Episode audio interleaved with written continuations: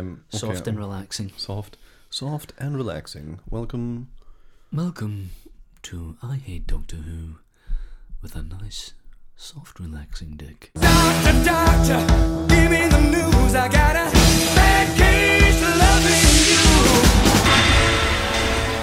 Hi and welcome to I Hate Doctor Who, uh, the podcast where I force unwilling friends to watch Doctor Who. Uh-huh. My name is Richie, and today my guest is Danny Eccles. Hello, hello Danny. Hello, hello. I'm Danny. It was only a matter of time, really, wasn't it? As I'm it was, working I. through. I mean, frankly, I'm offended it took this long. I know. And that I'm not in the fucking Christmas episode. I know, I'm sorry. He's got a lovely jumper on. I was, I thought, oh, is that a Christmas? It is a Christmas. It's jumper. It's a Christmas jumper, but it's got skull and crossbones on it. Aye, because I'm a big riddy.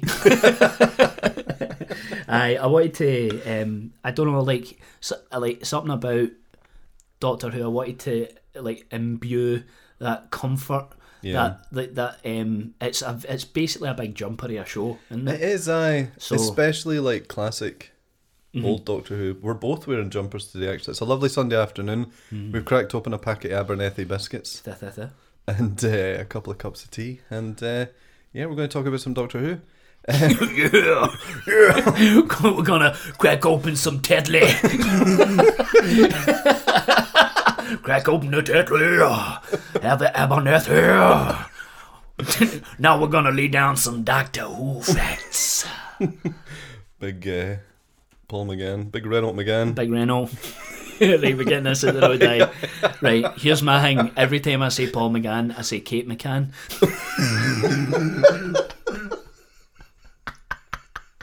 You can...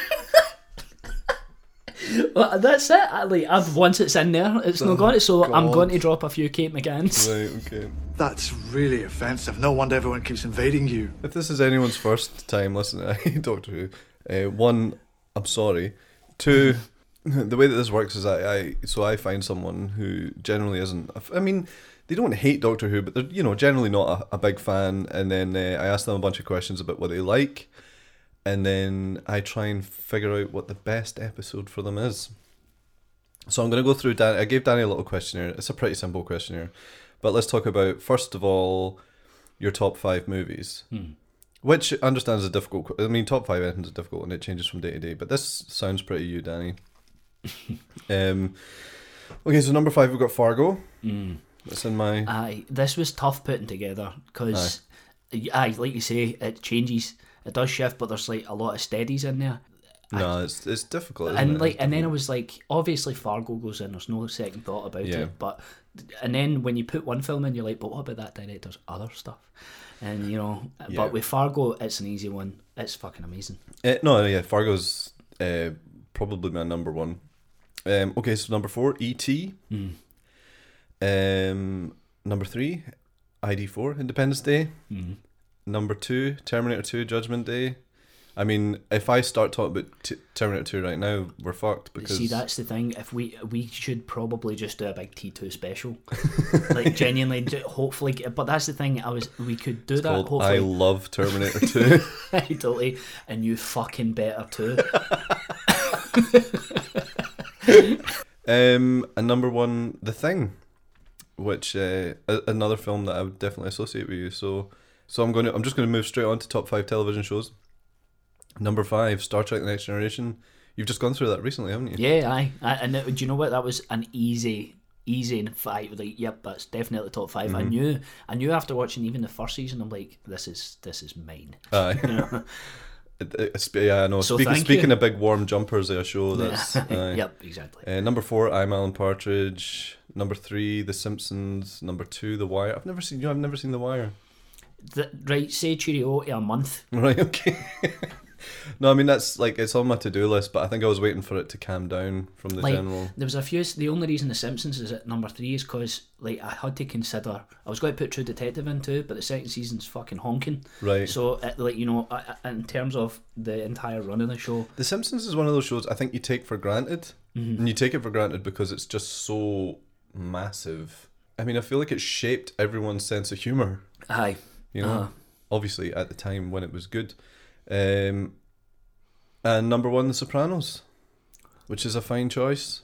I've said my piece. So, of course, because of The Sopranos, I've given... No, I'm kidding. Um, I'm just going to give a Doctor Who that's linked to The Sopranos. Is there um, a gangstery one? Like a craze be, one. Like, there's bound to be like a craze one or something, isn't there? A, a, what, the, as in Ronnie Cray? As in Ronnie and Reggie Cray. Imagine that. Let's write it. Yeah, imagine some fan fiction Doctor Who in the craze. The first Doctor Who in which he loses both kneecaps. I was immediately going to, going to go to a gangster voice, but it was back into The Sopranos again.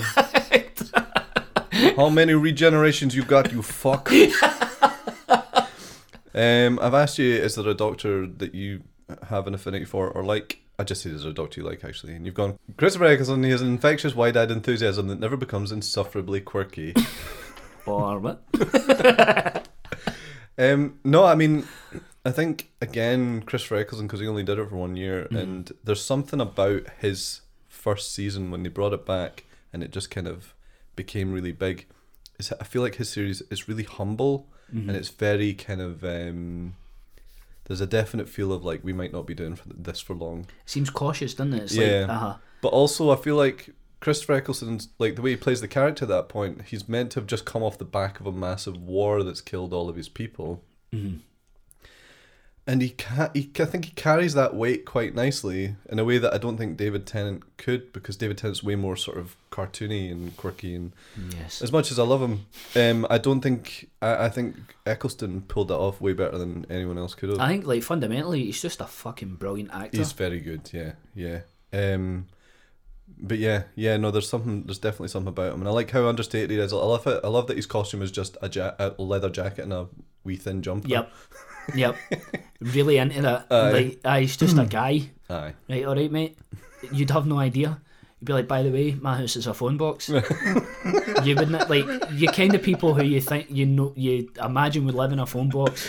Aye. Definitely, like, have the the big mono mat um, dreadlock. You know, the one dreadlock. Aye. He's like got that, but no, no, he's quite quite uh, quite pristine. He's probably the only doctor. Well, maybe except for I talked about this with Gav about Tom Baker, but like. When Gav talked about how sort of how Tom Baker probably could be quite terrifying if he wanted to be, uh, like Christopher Eccleston's yeah. got that thing as like he could batter you. Aye, well, like, like if Matt brave. Smith was if Matt Smith was like I'm going to batter you, he'd be like, oh, aye, fuck on. Off, you fucking session guitarist for Mumford and Sons, suck an egg. Oi, ha, matchstick man. I've asked you, mad scientists or aliens. Uh, you said aliens, there's a far greater potential for threat with them. Mad scientists invariably have a limited physical capacity, whereas aliens can have brain and brawn. Once you're in a room with a mad scientist, you can just kick his cunt in. Exactly. It's like, who's this, this guy? True. Bang. Aye, right in the kidneys. True. Bang. Right in the throat. Next thing you know, you've murdered the man. Ribs, ribs, ribs. Aye, next thing you know, you fucking killed the man. You know, whereas an alien, nah, no chance. You, you seen Science? Glass of water. My, but it's still. I know, I know. You know, the size of that thing, kick fuck at you. if you were, if you were a doctor, what would your outfit be? Adidas trackie. I'd be into that. Well, here's the thing, right? Uh huh. You're running about a lot. There's hundreds of birds everywhere as well, so you want to look good. So you've got practicality, you've got style. Yep. And like, also, let's face it, right? If you're running about a lot, you're you're getting rub. Or even if you're a wee skinny Matt, what's his name? Matt Smith. Smith, I was going to say Matt Reeves. Who's Matt Reeves? Don't know. Matt Reeves is the director of fucking Cloverfield, isn't it? Actually, that boy. Jesus Christ, Danny. So Danny's brain work. Hi, I'm Danny. uh, so you want to look good for the ladies. You want to be able to run about leaning down. Mm-hmm. There's a lot of leaning down and things like that. And so you need flexibility. You know, you need to be Slythe, but you also need, you need to, to be what? Slythe. Is that a word? That's a word, aye. I just kicked something. You just kicked a box of plates under the table. I'm sorry. Forgot to move. Is that a fucking box of plates under there? Slythe, see, now you're going to... On my podcast. Yeah, Slythe is like, you know, kind of slinky. Slythe, that's a good word. Yeah, yeah, hold on. Let me, let me double check. I've probably completely made that up. Slythe definition. There's a character called ah, there's a character called Slythe in Thundercats. Oh no, no, I've made that up.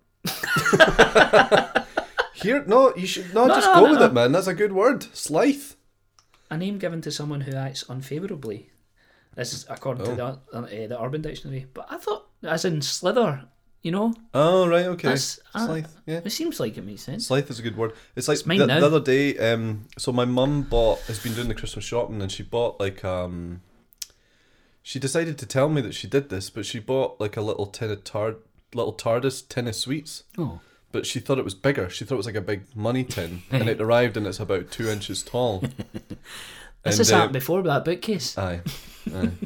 She bought a bookcase and it arrived and it was a C D rack and it was tiny.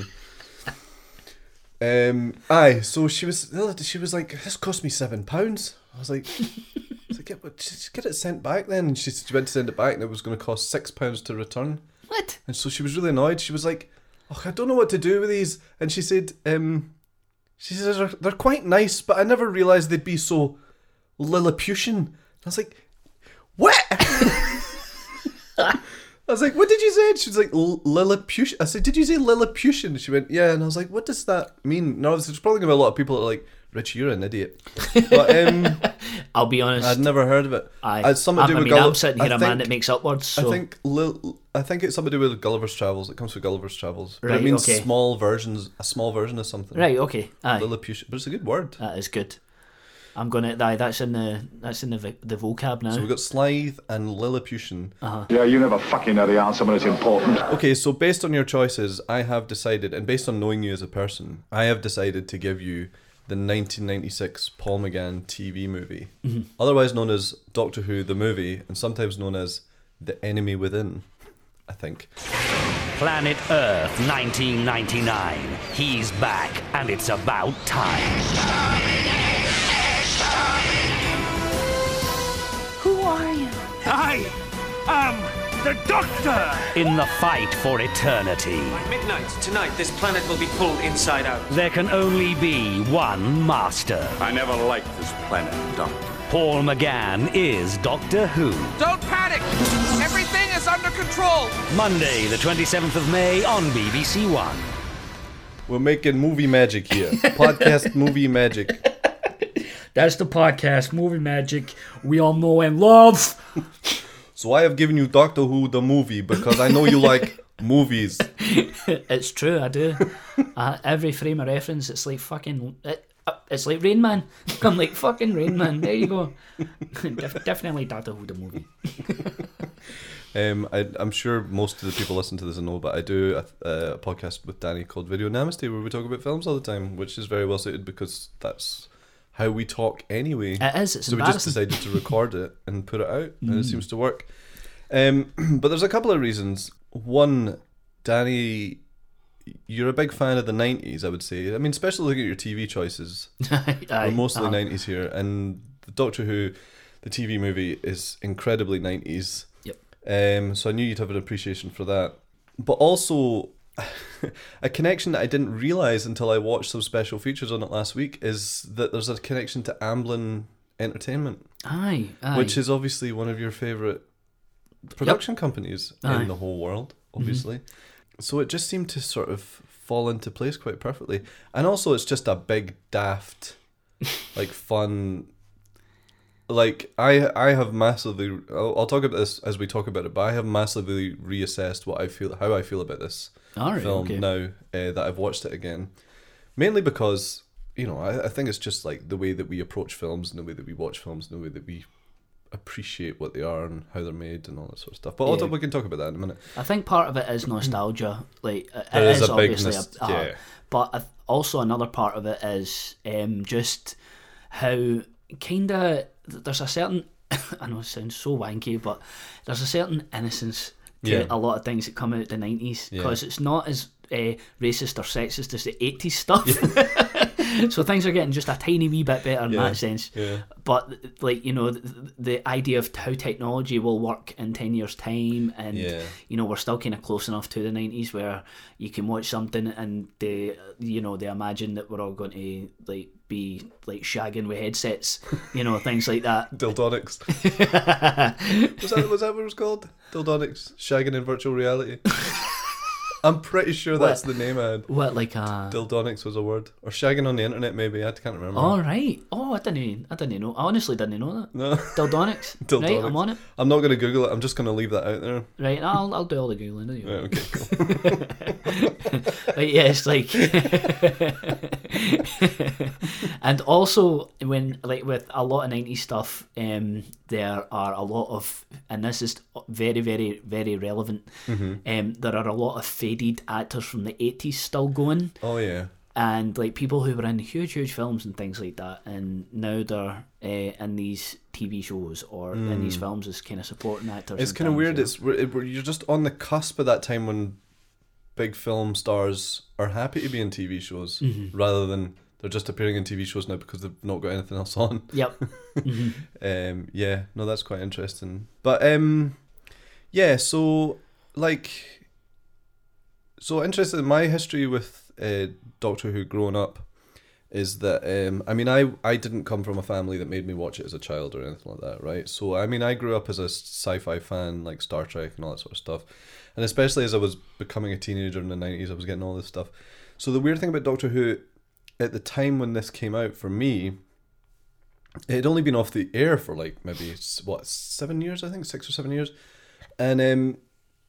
But it was just at this right point in my life where I was getting into science fiction, and anyone that knows sci-fi at all at that point, Doctor Who for me had a bit of a sort of mythic presence because it was it, it was held in such high stature. It was like, but it was never on. It was never yeah. on telly anywhere. So it was always just like you would only ever see pictures or you hear legends about how scary it was and things like that. Mm-hmm. And bar a couple of repeats, like, there was a couple of repeats in, like, the early nineties on B B C Two on, like, a Friday night or something. That was it. So it was, like, there was this thing floating about that I really wanted to get my teeth into, but I never could. And then this movie happened. And, of course, when it came out, like, it was kind of big and exciting because it was just like, holy shit, here's Doctor Who. Mm-hmm. It has production value. It has money. And there was a and big deal, it, like it was on the cover of Radio Times. Yeah, yeah, exactly. Kate, Ma- Kate McCann right in the cover of Radio Times at Christmas as well. So it was like, yeah, no, it was it was a big deal because it was just like, um, I mean, obviously, as you grow up and you sort of learn how to appreciate things differently, but obviously as a teenager you're just like, America has money, that's proper. This is sort of just folk playing about. Aye. So, you know, there's all these different things going on. This is fucking clown shows. See, that that was, uh, I, I, I might be kind of um, just reiterating what you're saying, but my, my issue with uh, Doctor Who is that it doesn't really offer me a great deal of escapism. Right. Right?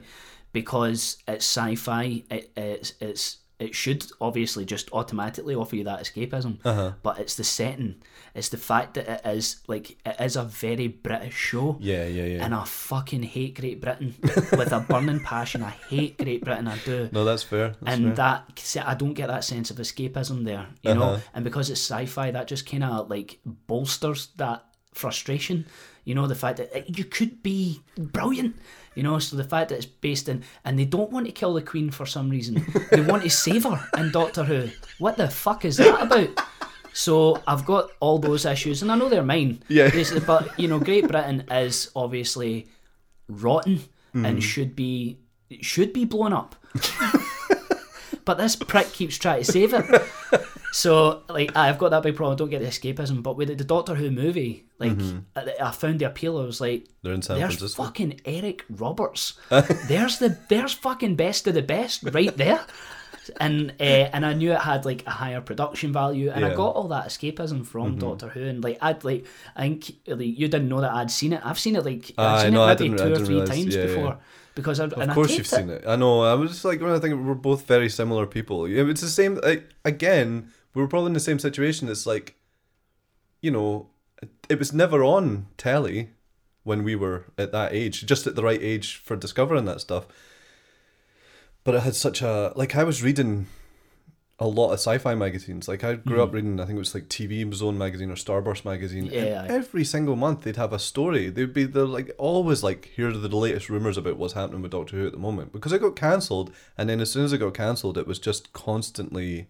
Someone was talking about it somewhere. Like the magazine, Doctor Who magazine, which ran through the whole show, just kept going. It never stopped. The entire time it was off the T V, it never stopped because there was people talking about it constantly. Yeah, yeah. And like, how can I not, like for me, how can I not be drawn to that? Just sort of going like, what is this thing that everyone's, yeah. you know? So it was like, I think it was always going to happen to me because it was always just generally being built up over the years. Although it's hard, it's hard when when it had such a massive presence in the sort of sci-fi community. There's one thing, but then you got all the adults in my life were saying, "I we used to watch it. It was good. It was obviously shite though." Because that's that was the chat. That was aye, always aye. the chat. It's yeah, because like, it's like it I, is I, shite. I used to hide behind the couch as the total like go-to line aye. for Doctor Who fans and stuff like that. And then obviously the inevitable follow-up, but it was Boz. I was getting annoyed at my mum as well. She's like, "I mean, the Daleks were scary, but you just had to run up." So it was like, "Mum, they can go upstairs, they just never showed it." Aye. Then when they did, everybody was like, oh. There it is, it's just somebody, it's just a big floating bin. Aye. But it's funny because, like, I think uh, we talked about this in Video Now today, actually, but, like, Edgar, I heard an interview or a commentary of Edgar Wright talking about Doctor Who, and he was saying that, like, the amazing thing is if you look at Doctor Who through the imagery and the design and everything that happened over the years, like, you're just looking at it going, look at these, this is incredible. But it loses something when it starts moving. Right. Because it's like actors just moving like men dressed as big aliens, or the set wobbles or whatever. Uh, yeah, yeah, that's it's all that it's like, it's aye. like, again, I, again, I used to read loads of magazines that would have specials about how they did. I built for impact, not practicality. Exactly. Yeah, aye. yeah. And it was like, you know, you'd see all these amazing... And that was the other thing that always got me about it as well. Is like there was, I used to read all these articles about how like how they did the special effects in the show. And again, you're coming from a time when a group of people are just like are just being sent off to make a T V show and they've got fuck all money. So they have to come up with these mad techniques. Like there was one technique that always got me, and I think it was from uh, the Damons. And they had to show like um like a barrier, like a sort of... barrier through a force field, aye. Right. But it was like a hole in the force field. And what they did is they just made an arch out of tinsel and then put a bit of glass in front of it and put loads of Vaseline in front of the tinsel so it smudged. So it was just a glittery ring right. on the camera. Mm-hmm. And it was just stuff like that. It was Can you like call this episode of... Glittery Ring? Glittery Ring. There was just loads of little kind of wee bits of ingenuity that they just really drew me in, and I was just... Yeah. Something that I find that like I've always... Like, something I'll actually love about mm-hmm. Doctor Who, and I'll fucking go on record as saying it, alright? I don't care who knows. Uh, I read an article a wee while ago about the uh, sound design of it. Oh, yeah. And, like, having no frame of reference and having analogue synthesizers as well. Oh, yeah, like, up yeah. to a certain degree, obviously, you get past the eighties and things like that, to, like, technology changes, and you can do a lot more. But the fact that they designed a lot of the audio for this mm. with the most ridiculous foley uh, and, like, the the uh, techniques they used for uh, looping, uh, like, the actual theme itself as uh, well. Uh, like, they, they basically had tape looped around a room, and mm-hmm. like they would change the pitch of the synth by oh, push, p- pushing shit. pressure yeah, on yeah, the tape, yeah. things like that. It's like I love that hands-on, dusty analog production value. You know, it? it's nice. It's, especially as well, it's the thing we were just literally just talking about before we turned the mics on. But it's like it's when there's no frame of reference, mm-hmm. and it's literally just people trying to figure out what yeah. works and what, what doesn't.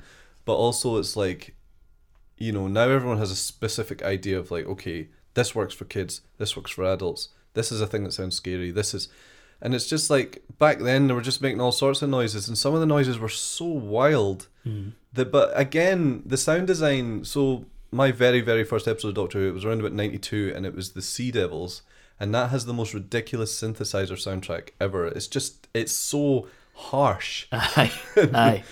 But it was like it had that like synths for me. Music always freaked me out as a kid. Like you know, the, like I used to like put on.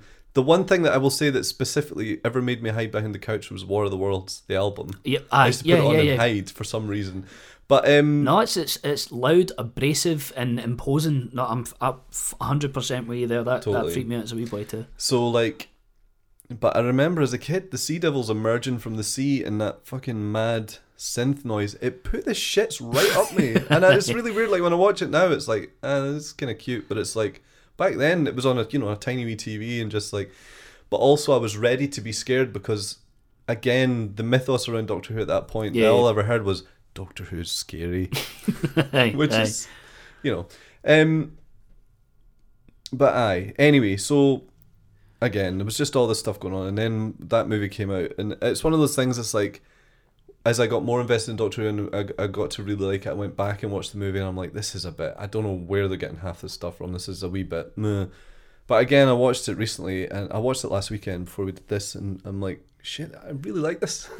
I really, really like this. But it's Paul McGann. Uh, Da Vinci. He had a cold when he drew that. You're still fibrillating badly. No, I'm not. Here.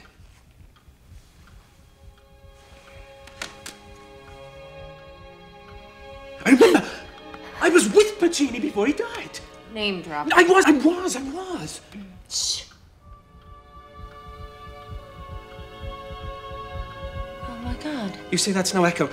He died before he could finish Turandot. Alfano finished it based on his notes. It was so sad. You have two hearts. Uh, who are you? I was dead too long this time. The anesthetic almost destroyed the regenerative process. Yeah. Right. I- I'm gonna get a syringe. I'm gonna take no, no, some no, blood. No, no, no. I wanna know what's going Grace, on. Grace, Grace, Grace, Grace, Grace. Don't you see? I have thirteen lives. Please. Okay, you're trying to tell me that you've come back from the dead. Yes. No, sorry. The dead stay dead. You can't turn back time. Yes, you can. The thing about most Doctor Who for me is even when it's terrible, I'm usually just really enjoying watching whoever's playing the Doctor. The Doctor. The Doctor. Being the Doctor.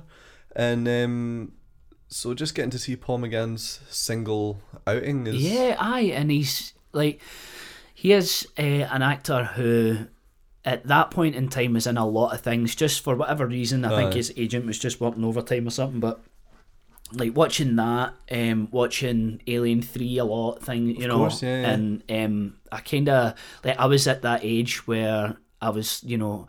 I was considering becoming a cinephile. And so I was watching things like with Neil and I, and mm-hmm. like, you know, with a with a with a hat on, you know. Right, okay, I've okay. got a hat hard on. No, like with a like you know with a, a, a critical hat on. Yeah, yeah. And um, things like and like I don't know, for some reason it was just everywhere. And I, like I have a big, I have a lot of time for for Kate McCann. He's a really great actor, and he he's got this really nice. Uh, I like when people are charismatic but not overbearingly so. Right. You know, like mm-hmm. th- some of my favourite, like I found the correlating factor between all my favourite actors, uh, like it's like male or female, they've, mm-hmm. they've got that that charisma that's just like the right balance. Yeah, you know, they're yeah. not going overboard. But then again, there's Pacino. he's there are he's a, few a law exceptions. Unto himself. Yeah, right? Exactly. So um, it's like if they're going to do that, they better. They better be able to carry it. Yeah, yeah. yeah, yeah uh-huh. totally. But it's it was it's always a pleasure seeing him on screen, and it was nice watching this again now, mm-hmm. having a better understanding of uh, and being a bit more articulate about what articulate about I can't even fucking say it about what makes an actor a good actor, you right. know, yeah. and like seeing him work with material that is fundamentally fucking daft, you know, and right. really selling it and still being charming and not.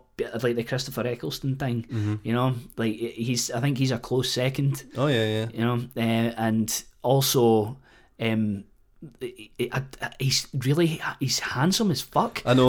Like, I forgot, and like I was like, I, I fancy you, him a I, wee bit. I, it's it's funny actually because like when you think about the the idea, like if you said before watching this, you said like, okay, so the Americans basically have got Doctor Who now, and they're just going to make Fox. Is going to make a film, mm-hmm. and you're going to be like, oh fuck, what's what's going to happen here? Um, but when you think about how much they nailed, probably what they needed with Paul McGann, because obviously, like coming off the back of Sylvester McCoy, they're like, okay, we're going to need someone good looking.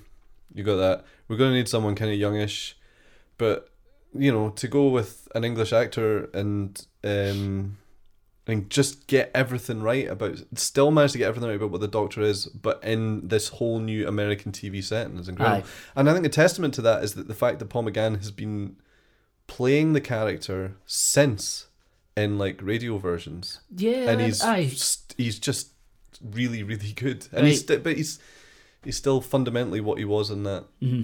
T V movie. Yeah, so. that's that's that's good to hear. But the nice he, thing that he deserves was, that. He's, there's a he's nice good at it. Moment in New Doctor Who, in one of the David Tennant episodes where they have uh, where they have like a diary with a, with drawings of all the old doctors in it, and Paul McGann's right in there, and there was that that was that nice wee moment in New Doctor Who when all the fans were like, so he's canon, because it was a wee bit of a like, do you think they're going to, do you think, because obviously like when they started the new one there was no regeneration or anything like that, it was just like, bam, Chris Eccleston's here. So that's, that's how that's I was going to ask about that that's mm-hmm. how they, they moved on for there, so there was nothing between apart from the radio.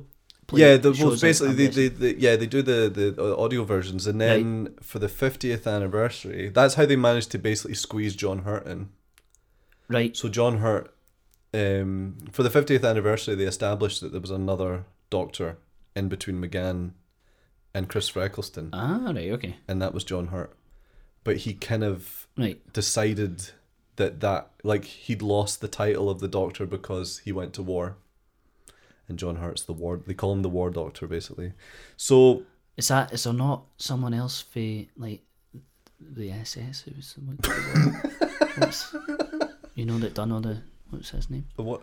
They done all the experiments. No, does he know the War Doctor? And this is, is culturally insensitive. I don't, I don't. Um, no, it's Doctor Death. I'm thinking of Doctor. De- no, Aye. He's not Doctor Death. No, what is Doctor Death? No, Judge Death is Judge Dredd, isn't it? Aye. Doctor Death is. Aye, okay. One of the best character designs of all time. Just saying. um. So yeah, Paul McGann got his regeneration for the fiftieth anniversary. Mm. They did a little like a an online episode, and they just put it out, and they didn't say what it was. Just here's a wee Doctor Who short. Oh, nice. Mm. And. Me See, being that's the people. thing. Like, I, I, there are there are parts of me that's like, I wish I I liked this. I know, man. Because I, I, no, the I, way I, that I, yeah. they treat the uh, presentation in the show and the way that they treat the fans and things like mm-hmm. that, it's like they understand. They understand that there's a bunch of mad V Ls out there that have been sitting about buying Starburst for years and years and years, waiting well, totally. for the next episode. You well, know? totally. Because I mean, that was the thing. They, so they put out that we because they were just like, we should do a bunch of online episodes, and obviously the guy running the show was just like. You know what? Let's give Steve. Let's give Paul McGann his regeneration. Let's treat that Doctor right, but also let's just make all the fans lose their shit. And they did. They made it. They put it out. And I remember I was on. I was. A, I was on a shoot at Hampden. I thought everyone, you meant like a a shoot in a park. a shoot. Sitting on a shoot, waiting for. Oh, it's, my phone's went. And um, and the episode it went up, and five minutes after it went up, everyone went on their lunch, and I was sitting in this conference room watching it on my phone, losing my absolute shit. So I was like, I can't believe they've done it. But um, I can't. How did we get here? Ah, we're just talking about the treat, how the character's treated. Uh, yeah, it's definitely he's been accepted, big time because right. he's good. He is good. He is he's really really good. good. And let's say again, fucking handsome. Yeah, it really is. You know, there's some people where it's got you a just good shout on them as well. Aye, aye, totally. So there's some. Uh, I remember when I was a teenager, mm-hmm. like having that, and it's a, it speaks a lot about where we are culturally and stuff like that. I was like, I remember for a wee while thinking I was gay because I found a, a, no. Not that I found a friend attractive, I was just able to say, he's a handsome guy. And then obviously in my head I'm like, I'm gay. That makes me gay. You know, and like, that's because it's you were so a teenager daft. In the nineties. Exactly, yeah, yeah. It was so like, there's, there's still... I've got a nice pair of shoes. Oh, fuck, I'm gay. Totally. I really like ice cream. Oh, no, I'm gay. Aye. Aye. Aye. Uh-huh. So, um, like... Now that obviously that's gone, I can just be like, "Fuck, he's handsome," and I like it doesn't happen that often with with anybody. But like, part, like he he came up on screen and I was like, "Oh, aye, look at him!" Imagine waking up and being like, "I'm fucking Kate McCann. I'm so handsome." Oh, yeah, I'm gonna have a big red banner on this film. Please, please do not. I know it's not. This is a family thing. Have you got many? Like you must it's have like fine. A younger Everyone audience. Swears in the old ones. It's fine. No, I don't no, no. But I mean, like you know, oh Christ, I'm making. No, I'll apologise right now. I'm very sorry. It's fine. Don't worry. Um, We're not actually making Doctor Who. We're so just... listen, should we actually talk about the fucking movie then? We should. Uh, right. I was going to say. I was going. The final thing I was going to say is that the only reason this movie happened, and it's kind of a nice story. Again, when I watched this, is that there was a guy called uh, Philip Segal. It's Philip Segal. um, Looking for Richie.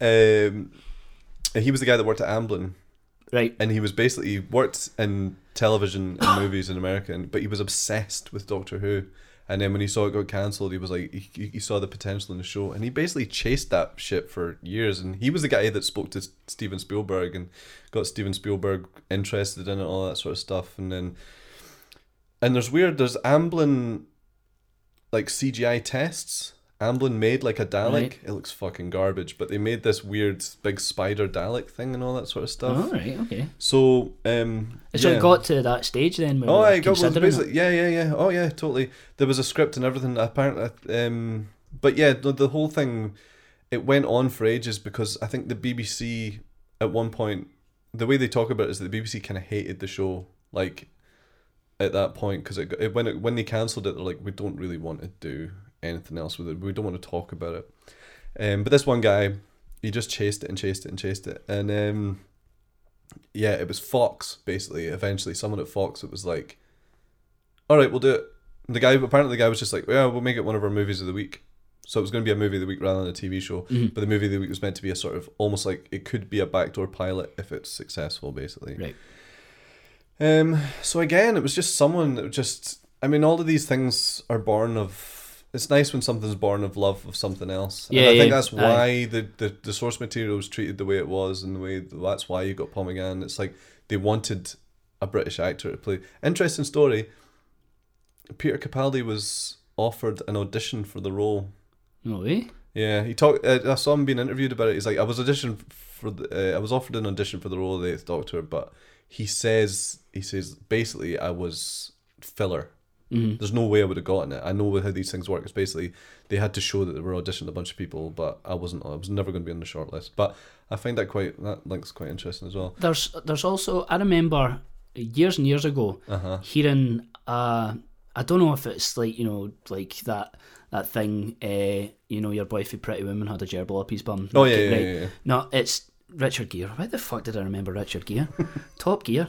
So there was a rumour I, I read a wee while ago that Tom Hanks was supposed to play Doctor Who, and this is the only time that I guess it, this opportunity would have arisen. Recent. And since learning that there's an Amblin connection, obviously Kathleen uh, Kennedy and them are pals and stuff, and like that, like that connection would make sense. Like mm-hmm. I don't, but like I think there was a rumour recently that got a bit out of control about Tom Hanks' connection. I think he basically said he was a big fan of the show. Or oh, the, no, it wasn't even there. that. It was like somebody interpreted something he said as him being a fan of the show. And then obviously people kept asking him about it. And then at one point, I think I saw a red carpet interview, someone asked him, he's like, he's like, look, I've never seen it. But um, I mean, but again, that whole time, there's so many, um, at one point, At one point, everybody was going to be Doctor Who. It's uh, like yeah, every no. dad at one point was Aye. scouted for Rangers. You know, everybody, every actor but was like, going to be Doctor Who. I think Peter Cook was going to be doing it at one point. Mm-hmm. Um, the thing in that documentary I watched last week, when they were talking about turning it into a movie, they were talking about Donald Sutherland. Um, I have seen, again, through the years, I've seen mock-ups of fucking Stephen Fry, Patrick Stewart, Eddie Izzard, all those people. Just, you know, anyone that seems remotely Aye. quirky or English, I think it's been right, in a right. rumour. Um, but yeah. Um, so the, see the Amblin connection. Mm-hmm. The thing that interests me about it nearly happening at Amblin is I, I think it, it would have, had they not, you said they fucked it at the uh, pitch stage, didn't it? Because it was too similar to Raiders. At one point there was a, yeah, a script came through. That the point that Steven Spielberg jumped off is that the a pitch came through, and I think it had a heavy World War Two vibe. That's right, there was Nazis yeah. as well, wasn't there? I don't know if there was Nazis, but was there was the war definitely war. war I think, but um, yeah, he basically said this is too similar uh-huh. to Indiana Jones, well, which see, I could see because it's obviously just some adventuring dude. Aye, yeah. Uh-huh. So like at that stage, right? Mm-hmm. The like Spielberg being like the powerhouse that he, it, like certainly at that stage, he's mm-hmm. absolutely untouchable. Mm-hmm. Like you're not long off the back of Jurassic Park and things like that. And what he done with uh, with Amblin. He had like a really, really interesting deal where he would take something like fifteen percent of the revenue for the film, but he would, like the uh, the company itself would absorb the cost of production and any loss. Right. So any film or T V show that came out of Amblin, he made a profit on, regardless, right. even if it tanked, which a lot of it did. So you've got uh, the first big show that they released was um, Amazing Stories, remember? Amazing oh, yeah. Stories, the anthology series. Yeah, yeah, yeah. So the deal with that was they uh, wanted, like, obviously a different a Monster of the Week show, and mm. it would they wanted it to go on, I think, was it Murder, She Wrote? They wanted it to air at the same time as Murder, She Wrote, and they wanted right. to absorb that audience. Imagine, like, so first mistake, eh? So, like, uh, he done this thing where Spielberg was like... Spielberg's like, I'm going after Jessica. We're taking her down. I totally... Like the Simpsons took down Crosby. Right this, bitch. and uh, and obviously, like, well, that show tanked. Mm-hmm. And um, like, but what Spielberg done was, like Amblin, the very nature of Amblin, he's like, no, just let other folk deal with the the, the hemorrhage and money. I'll just take the cut. Um, he let uh, um, he like, basically had a pal who he allowed to run the T V side of things, right? Mm-hmm.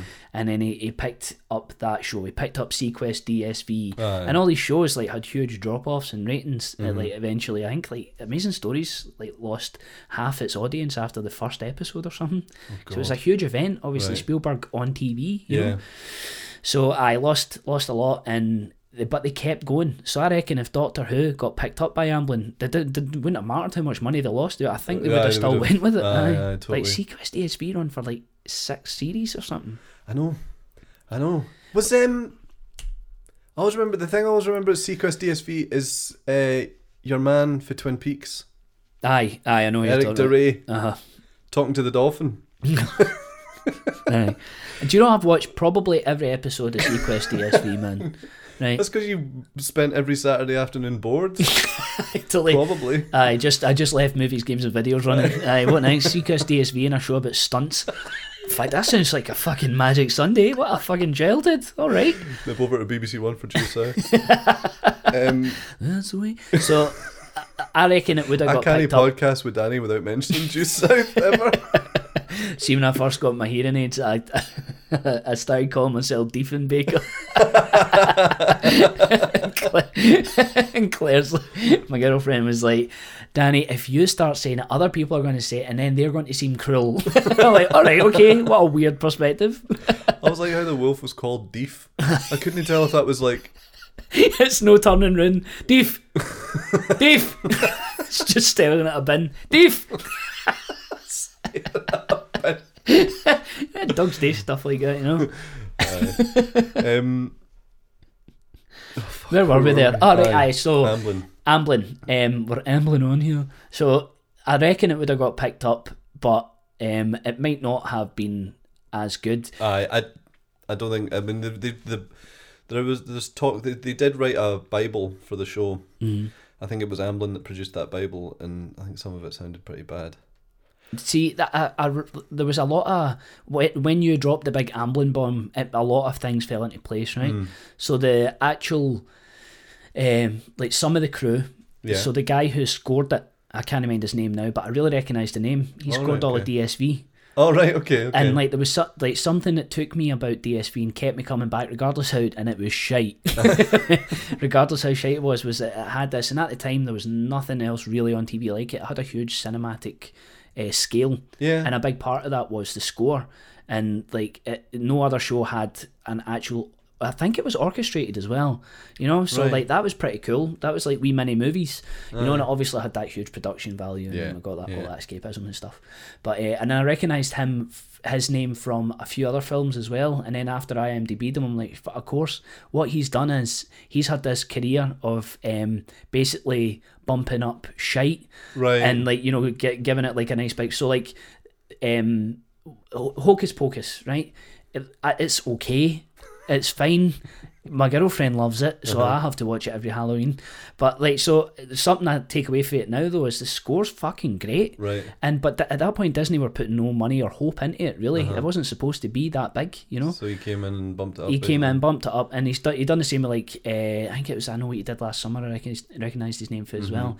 Fine, it's okay, but again, the the score's really great. Yeah. Uh huh. And like he, again, like with Doctor Who, with this, like mm-hmm. there was some. Some parts, well, it's really, ah, yeah. it's really, the score's great. Yeah, yeah, it's got some good stuff, definitely. Um, okay, so let's talk about the Let's talk about the fucking film. Let's talk about the fucking movie. Talk about the fucking movie. Um, so I've got I've got notes here, right? And obviously I wrote, I was writing them down as I went along, so it's chronological. It's funny, like I, I was talking to someone else about this the other day, but there's sort of devotion to continuity by bringing in Sylvester McCoy mm-hmm. at the beginning, and like just confuse, obviously just confusing any new audience there. I thought, like, how? Do, I mean, you know that. I mean, you know everybody. I mean, you're savvy enough to know the history of the show, so I guess I mean even I watching it, like that was the first time I'd seen Sylvester McCoy when I watched it. That would have been the, and I I knew what was going on, and I, I think that would, I do remember actually being quite excited by that concept as a kid anyway. But how did you how did you feel about that?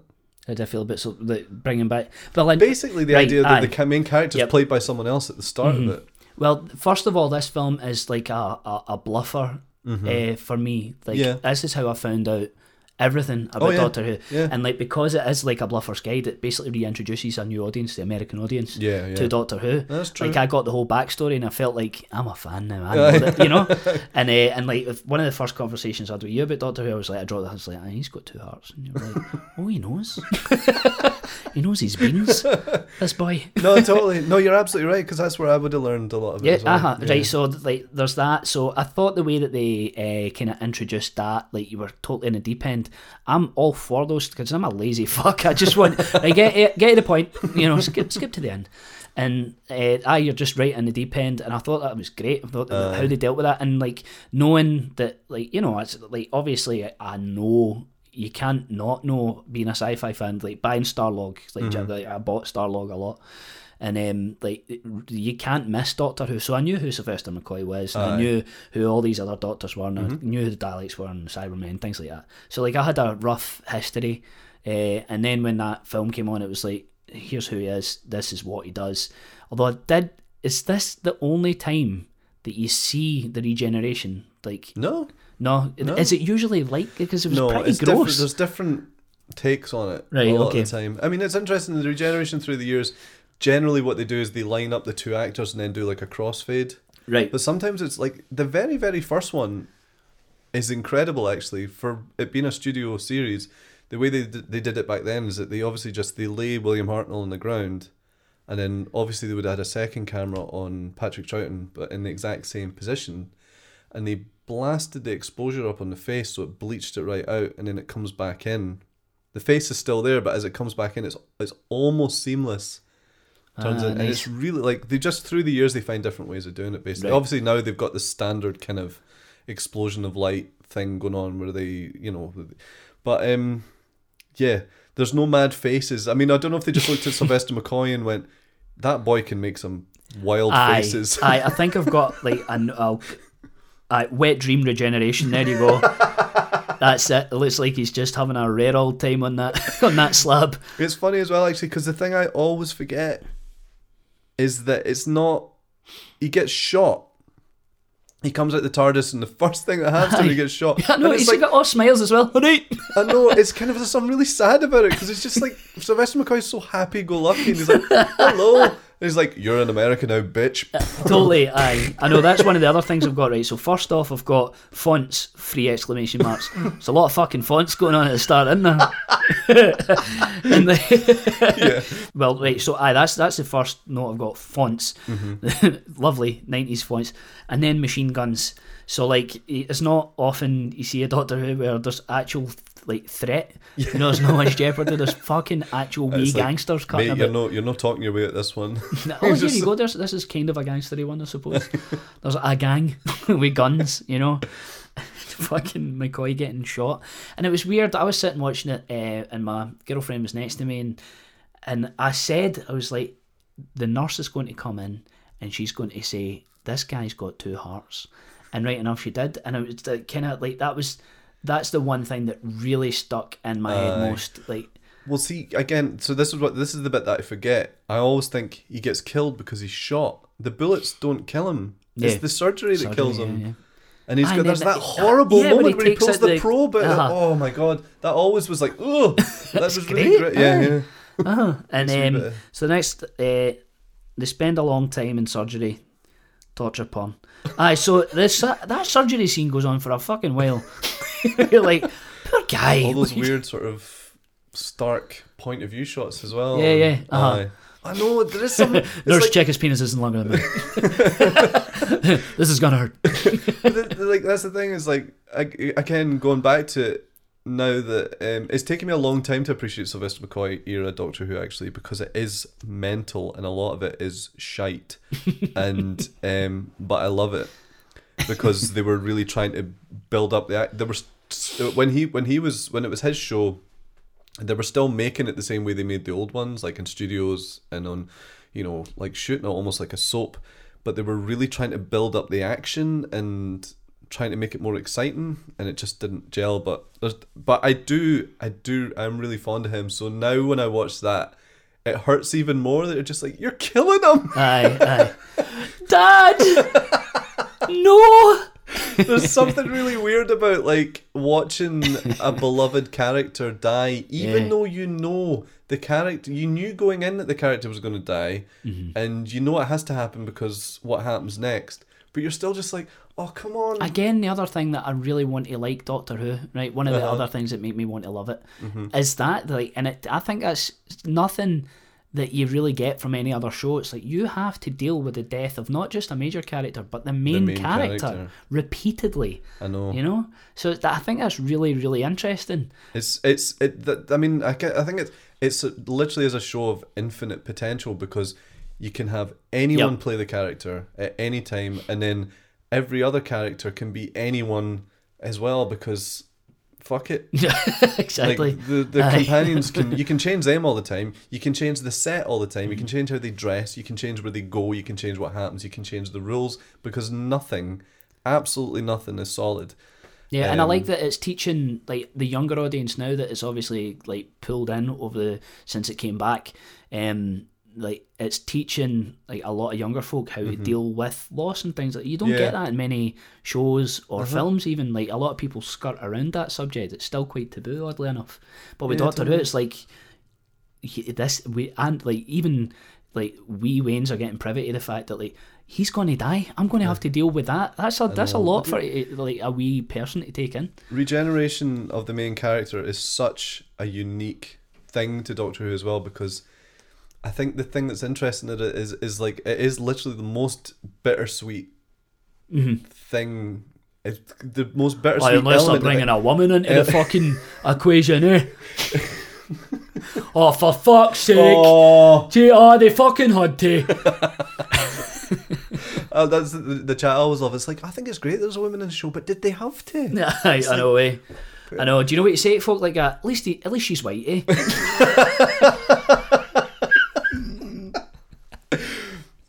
Um, sorry, so the sorry, yeah, so the regeneration thing, right? I think the thing that's kind of odd about it is that it's really, really sad, but it's also just like, as it's, you're watching the main character die, but there's also this anticipation of, you're like, I'm really sad, and now I'm ex- like literally split second later, I'm really excited because this mm-hmm. person is playing the character that I've never seen before, and yep. now the character's changing again, and that's that's really cool, because I can't think of any other show where yep, something like that totally. might happen. No, you're right, and it does have infinite possibilities, but what they decide to do is not destroy Westminster, which is ultimately actually, unforgivable. Has I think Christopher Eccleston did it? Hey, did he? I um, Aliens London. They blew up Downing Street. Aye, but it all got fixed again. Aye, all got but rebuilt. Aye, see, right, okay, right. Let's get aye. But I know, like I know, I'm just that was a technicality, I suppose. Aye, aye. Exactly. Like, that was something that took me, like, because I watched the first. Two mm-hmm. uh, up to, like, it wasn't because Catherine Tate was in it, but when Catherine Tate showed up, I just kind of fell off of it. No. It wasn't particularly because of her. It's just like, that's when oh, I stopped I watching it. Yeah, give you yeah. an idea, right? Yeah. And um, it it done this thing where I was with it mm-hmm. for the first series, partly because of Christopher Eccleston, but a big part of it was it, it, it, it kind of hit the reset button Aye. after every episode, right? Mm-hmm. But see, on a sci-fi show, when mm-hmm. something happens on a global scale, when the characters are trying to keep a lot of things under wraps and secret, Aye. something goes, you know, there's like, I can't quite explain what it is, but something just goes, that level of mystery, like, this isn't just a, a thing that's happening to the team mm-hmm. now, it's not just happening in Sunnydale, it's happening in the world, Aye. and you, you suddenly lose a lot of intimacy with the characters. I, th- I know it sounds a bit daft, mm. like, like, you know, you're well, still with them, it's just happening on a global scale, but I don't know, like believability and things like that. It's less contained and it feels a bit messy after oh, right, okay. something like I that mean, happens. I don't think the best stuff like that is always told from how it's affecting them personally, though. Yeah, no, I know. I, I mean, get, no, it's, yep, it's the totally same. I get that. With all like major catastrophe films or zombie films or whatever, mm. it's always just like, how is it affecting? You're only really interested in how it's affecting these. Yeah, people yeah, no, it's like um, some of my favourite films are like huge global events happening from a small town's perspective or something, you know, like Stephen King stuff, like or, um, Signs, back to Signs, or uh, Night uh, of the Living Dead. No, number three, Independence Day. Independence Day, exactly. But I uh, no, I know what you mean, though. I, I do know what you mean. um, how did we get onto this? Uh, we were talking about regeneration. Regeneration, right? Okay, so moving swiftly on to my next note. Mm-hmm. Doctor's tit splitting dress. She's on oh, call, sorry. and see the that poor woman's chuddies. She's got like an upper torso four pack. Aye, she's wearing a corset or something. Aye, and, uh, and she's a woman. I know. They obviously just had her on call so she could run in. They could have that scene of her running the dramatic, into the... Yeah, yeah, yeah. And like, you know, that's fine. I'm okay with that. Uh, and, like, so they winch, right? Okay, so this is interesting because this was a massive thing. They do, because he doesn't winch all his companions. Because, no. I mean, let's face it, he's a bit of a pervert, the Doctor, isn't he? It's always... Always a lot of young lassies. I always know, a lot of young lassies. One for the dads. One exactly. Get Billy's pipers in. mm. Aye, well, no, the, like again, um, this the film kind of uh, informs a lot of what comes after it as well. I think you've got this sort of energetic young, but also very romantic. I mean, you get, look at him. You're just like, of course he's going to be getting half with lassies. Of course, man. I'd absolutely get half with Kate McCann. He's so handsome. um, but um, yeah, that was a I, that was a kind of that was a funny one because I think a lot of people were like, oh, "Wait, oh, that, oh, come on, they're winching." Oh, oh, come on! It's like being a toddler and seeing like people kiss. Go, yeah, that was essentially the reaction of the fan base. I think. I think a lot of I think you know I think what's happened is over the years, people I think it's I think it's taken time, but a lot of people are going back to it and going, "Oh, this is." This is good. Well, that's the thing. It works in the context of that film. Aye, you know, like it, of course they winch and no, they should. Totally. Like the whole. That's what it, they were alluding to, aye. And I don't think there was a will they want they thing. Yeah. It was like it was more of a. It's a matter of time before they're getting off. Maybe you're the result of some weird genetic experiment. I don't think so. But you have no recollection of family. No, no, no, no. Wait, wait, wait, wait. I remember. I'm, I. I I'm with my father. We're lying back in the grass. It's a warm Gallifreyan night. Gallifreyan? Gallifrey! Yes, this must be where I live. Now, where is that? I've never heard of it. What do you remember? A meteor storm. The, the, the sky above us was dancing with lights. Purple, green, brilliant yellow. Yes! What? These shoes. They fit perfectly. Yes. I wonder how that series would have played out. Aye. Just them shagging all the time in the TARDIS. Fucking...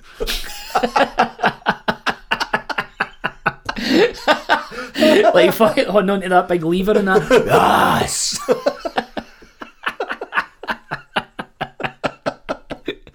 Oh Christ! Um, lickouts through space. So.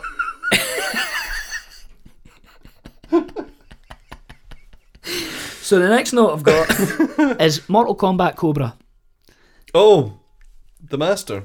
The Master. Mm-hmm. Great villain, by the way. Yeah, he's good. And obviously Eric Roberts, fuck me, oh, plays I... him so like I think it would have been it would have been nuts at that time, like being a, a an American actor uh-huh. and B trying to like work with a new tone but still respect it. Like I don't know if this was the intention of Eric Roberts. Mm-hmm. I highly doubt it. But like he hams it right up. Oh, he's like he's got yeah. There, obviously, there's a big Terminator vibe going on. With yep. Uh huh. Give me the bag.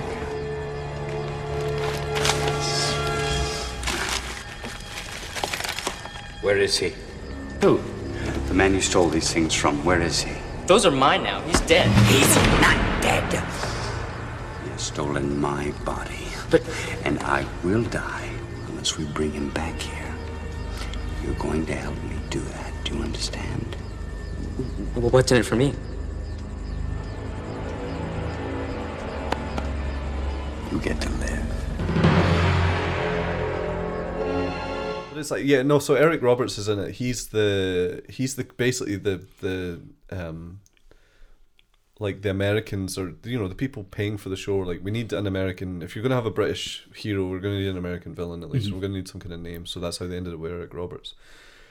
But no, you're right. I do love him because it's like, obviously the Master up until that point had been a sort of very sort of prim English kind of pantomime kind of villain. Ah, right, and okay. So that's perfect he, then. Yeah, he transfers that to, like, he's kind of ah. perfect for that role. See, that was going to be my next question. But you're right, I don't think it was intentional. Right. Ah, no, no.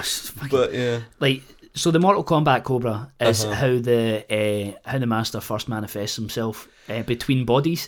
So what's the deal? Is he a parasite then? No, he's... Is it like Venom? He is a Venom. No, he is a Time Lord. They've obviously just, I mean, they ha- they have established that he's stolen folks' bodies before. Right, okay. Um, ah, so he's a parasite. But he's he's the, the deal with the Master was always he was always on his last life. Right. Like a, a, a Time Lord has a certain amount of regenerations, and he was on his last one. And um, is it twelve? They have thirteen lives. They have thirteen lives, so it's ah. twelve regenerations. Yeah. So the, obviously the beginning of the story is that, for some reason, he's taken to Scarrow, the home planet of the Daleks, to be executed. That's weird. Let's just gloss over that. Right. Um, and then he asks the Doctor to take his remains to the back to Gallifrey. Oh. And then he turns into some sort of goo and gets into an ambulance driver's body. But I mean, again, that's again that's Doctor Who. It's just... Which is funny because Eric Roberts was in a film called The Ambulance, which mm. is essentially Christine, but with, with an ambulance. An... He wasn't the ambulance, was he? No, no, no. I, I, no.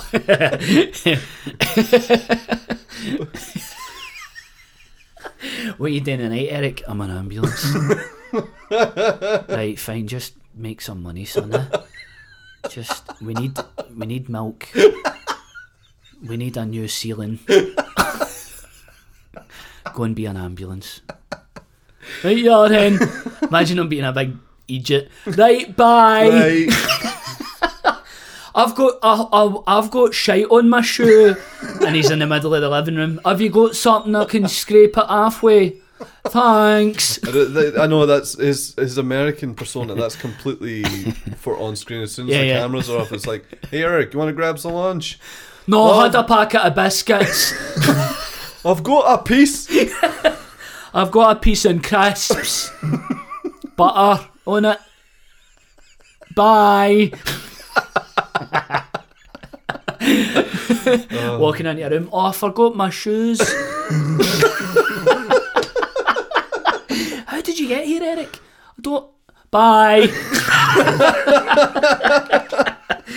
Right, so the the fact that, like, so he appears as like a Mortal Kombat so, Cobra. Yeah, again, right? that's and just... that's what an introduction though for me. I was like, this aesthetic, love it. Yeah, yeah. Big T two ripoff, shocking C G I, like T V movie grade. But see, at that time, I remember seeing it and thinking, well, there's money in this. Well, C G I goo was definitely a thing back then, wasn't it? Because it's like, well, we can do that. Mm-hmm. Uh, it's always like the Abyss happened. Uh, Everybody's like, fucking do it. You know? I don't know where the whole him spitting on, because th- there was a wee bit there, there's um, the hip, hypnosis.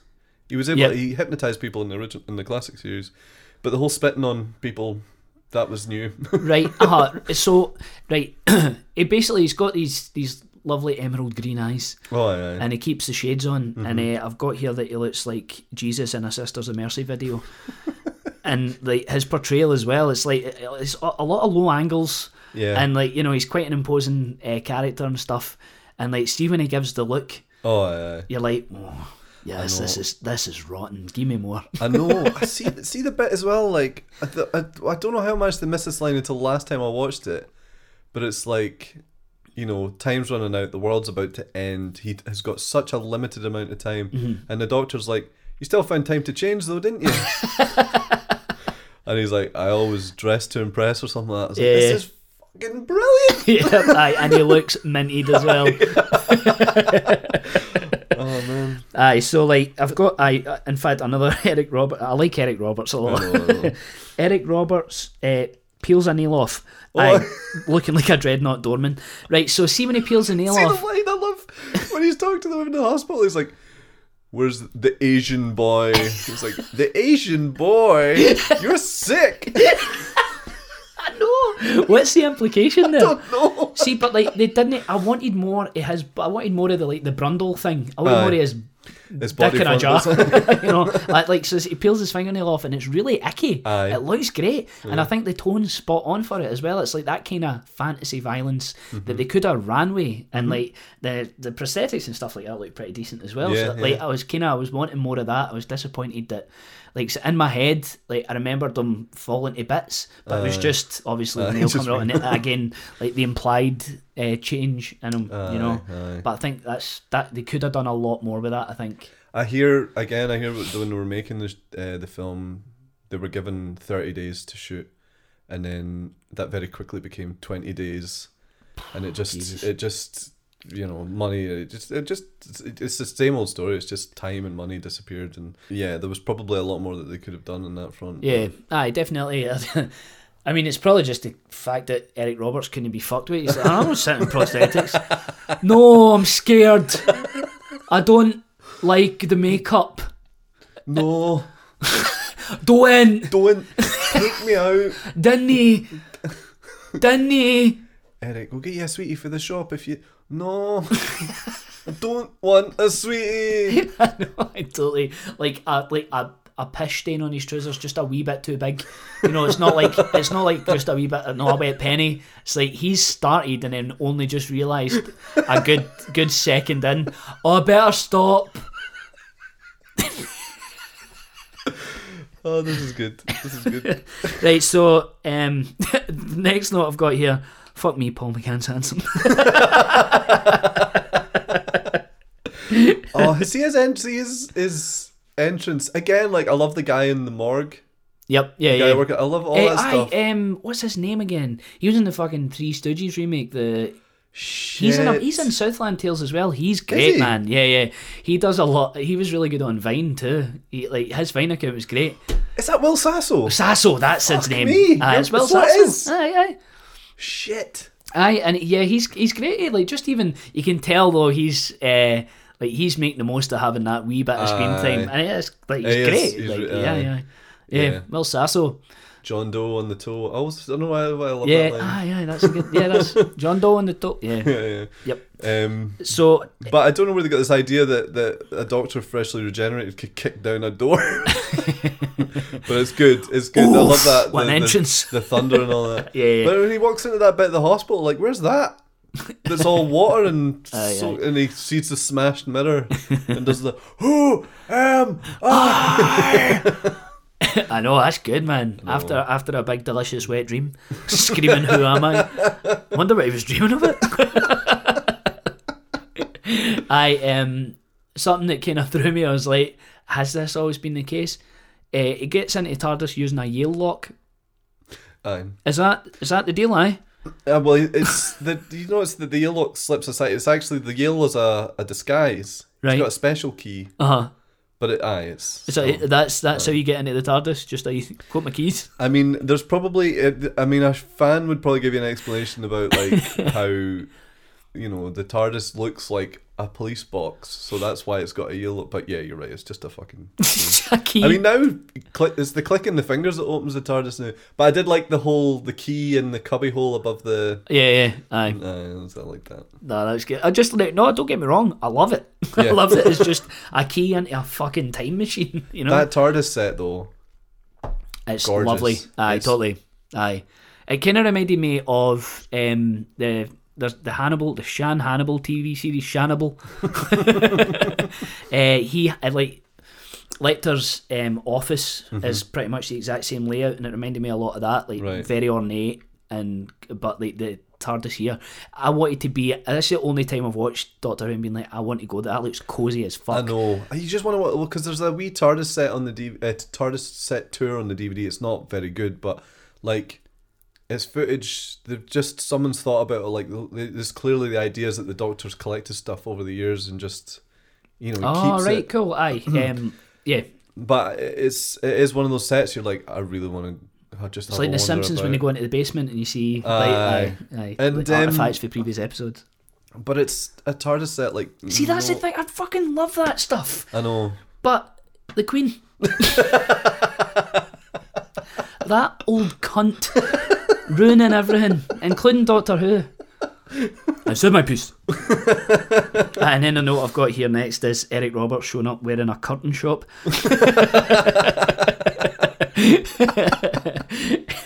It's some, it's some outfit, isn't it? Uh, it's like it's, it's total like uh, oh fuck, what's his name? The Barry for Flash Gordon. Oh, Ming the Merciless. Uh, it's like a total uh, Ming job, isn't it? Ming job. There's the episode name. Ming job. That's what they'll be doing in the TARDIS if the show got Ming jobs in space. Oh, oh. It's like fake taxi but in a TARDIS. That's it, lovely, my asshole. Fake TARDIS. No. No, don't do this to me. Uh, oh, God. uh, what's, what's the other note here? The Master should have went full Seth Brundle. Aye, there you go. The Master should have. I can't remain right. I'm like a fucking doctor. And then finally, loads of winching. Like, aye, that was mostly like I wanted to put that down so that I could talk about like what the fuck is is yeah. the deal there. Not that I have a problem with it. Also, um, that whole thing in the nineties where uh, everyone was building up to the millenn- the new millennium. Yeah. Because obviously it's made the mid-nineties, but it's set in nineteen ninety-nine. Yep. Like so many things, it's like, you know, at that time, it's like, we're approaching, nineteen ninety-nine is going to be the end of the world, guys. Mm-hmm. It was yeah. always used as such a plot point. Yeah, but I forgot about that, like that, yeah. And so obviously, on the build up to that, there was, you know, the millennium bug. Yeah. The Matrix had just come out. You know what, like the internet's actually working, uh, you know. Aye, aye, there's... It's funny, yeah, because, I mean, well, obviously that... that compounded that, that whole... Yeah. Well, I mean, that obviously predates all of that. Yeah, yeah, totally, aye, but it, aye. But you're right, it sort of... It just kept going mm-hmm. that that as a plot point. Yep. And then it became a plot point in real life. Planes were going to fall out of the sky and all sorts of shit. Yeah. Aye. But, aye. Like, again, imagine watching that as a long-time fan for the first time and all the, like, the fucking, on the bike and the, all the effects. It must have just been, like, oofed. Aye. What's going on here? Aye. Like, I, I, I remember watching it first time around and thinking, right, this is it then. Right, this right. is the, the Doctor Who I'm going to watch. Well, interestingly, um, it did. I think it did really well over here. Um, but the chat is is that they put it up against the very last episode of Roseanne. Oh, it's a America. Toughie, isn't it? And you would, I know you would say like, what's the crossover with Roseanne and Doctor Who fans? They can't. But you're talking about like Roseanne. What, that, yeah, well, I that was, was a fan of both. Aye, like, that was technically an event. Well, you're talking about event television, basically. I would have been conflicted. Aye. I probably would have watched Roseanne. You know, I'm not saying I'm a fan of both because I wasn't a fan of Doctor Who then. I st- certainly am now, but yeah. But you know, I yeah. would have been a fan of that Doctor Who, yeah. definitely. Uh, but aye, so I would have wanted to watch it. But if it's up against Roseanne, I'm fucking, I'm watching Roseanne. I know, I know. So that was a bit of a shame. Um, and so aye, my point really is, I would have, I would have lost out on that. And countless people can, you know what, fuck Roseanne Barr. Here's another reason to that old arsehole. A belligerent old prick. um, but I think I think I do you know what, I'm really glad that I got I mean I think I think that was the perfect episode for you.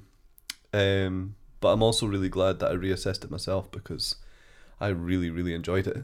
Cool. Really, really Good. enjoyed it. Like, um, I can see me watching that again, like soon, because it was yeah. just. And you know what time of year as well? It's nice. Um, we're obviously going to be uh, discussing other things later uh, on our other, on our other podcast, arguably better podcast, uh, about winter warming films, uh-huh. films. I mean, and this is like getting that nice nostalgic pang. It does, and yeah. watching it like obviously when it's freezing cold outside as well. Yeah, like, all those things happening at once. Yeah, the nineties warmth. Mm. And Doctor Who being affiliated with Christmas for me anyway. Again, yeah. the Jumpers thing, and mm-hmm. it's on every Christmas, and there's always a big deal about it. And um, uh, yeah, so I. I think uh, I, I might, might, might dust this off next winter. Right? Good, good. It's good, but right, so what I've done is uh-huh. I thought, I'm cu- Richie's having me on his show. Uh-huh. The honour, the privilege is overwhelming. Yeah.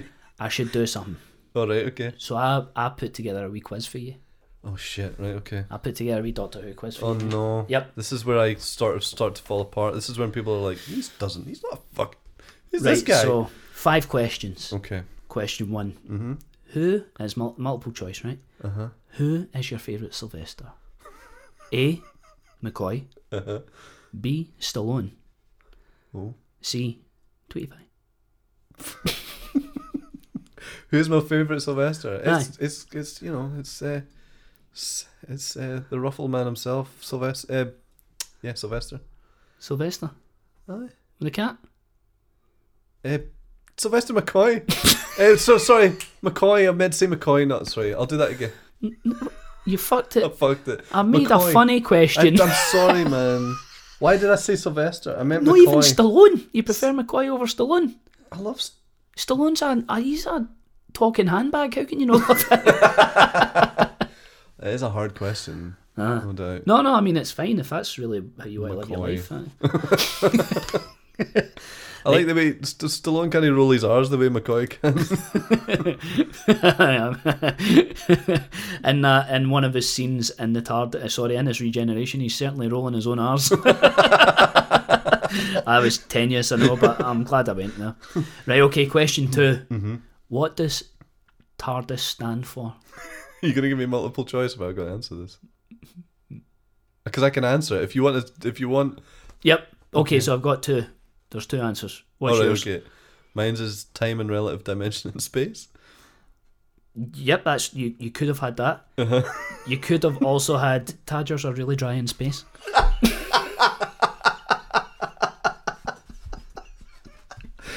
Right. Right. All this time. Question three, not multiple choice. Okay. Boom. Here we go. Has a girl ever touched your willy because of Doctor Who? Because of Doctor Who. Mm-hmm. So it could be being a fan, could be you sitting down and her being like, oh, he's nice, but he's sitting next to me, so I'll touch him instead. You know, I don't think that's ever happened. I'm trying to think as if, if it's... No, no. No, no, no, not even like a wee bit of chat, like, you know, I'm... Oh, no, wait, actually, um, my girlfriend from eons ago, um, when we first started talking... We both realised we were completely obsessed with Doctor Who, so maybe, yeah, nice. I guess so. All right, ah, good, yes, yeah. that's that's good, man. Doctor Who, bring people together. Yeah. Get my boy his first Ming job. You call that guy. Right, okay. Multiple choice question number four. Name two types of actual screwdrivers you'd find in the real fucking world. A Phillips and a flat. He's got it. I would have also accepted Doctor types. Doctor Who. I would have also accepted like the kind of screwdriver, so like a torque, ratchet, or manual. All right, okay. And also the delicious cocktail. Question five. Now, this is not multiple choice. Okay. So I'm, this is a very tough one, but here we go. You ready? Mm-hmm. In the two thousand fourteen Brazzers production, the Doctor. Which companion made my arse cheeks clap so hard they set off car alarms as far as Kilmarnock? And is this uh, the uh, the Brazzers? Aye. Which companion? This is. Are we looking for an actor's name or? Mm-hmm. It's got to be a, a British one, right? Mm-hmm. I can't think of any British porn stars. Are you serious? I'll whittle it down for you, right? She's Scottish. Oh, G- Georgie. Right. Is she in? Is she in? Um, oh Christ, Big Georgie. Georgie. George, how do you pronounce the name? Georgie Lyle. Lyle. How do you know her name?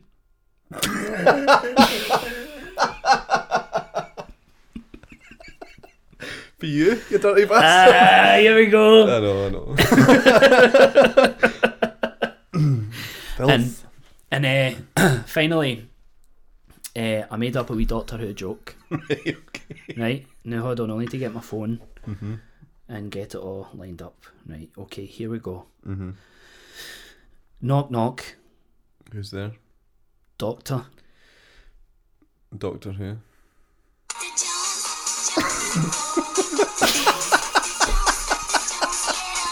Wake up now! Oh, man.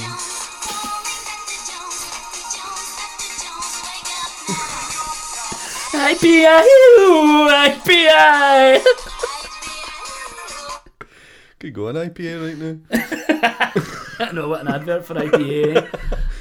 Sierra Nevada. I P A.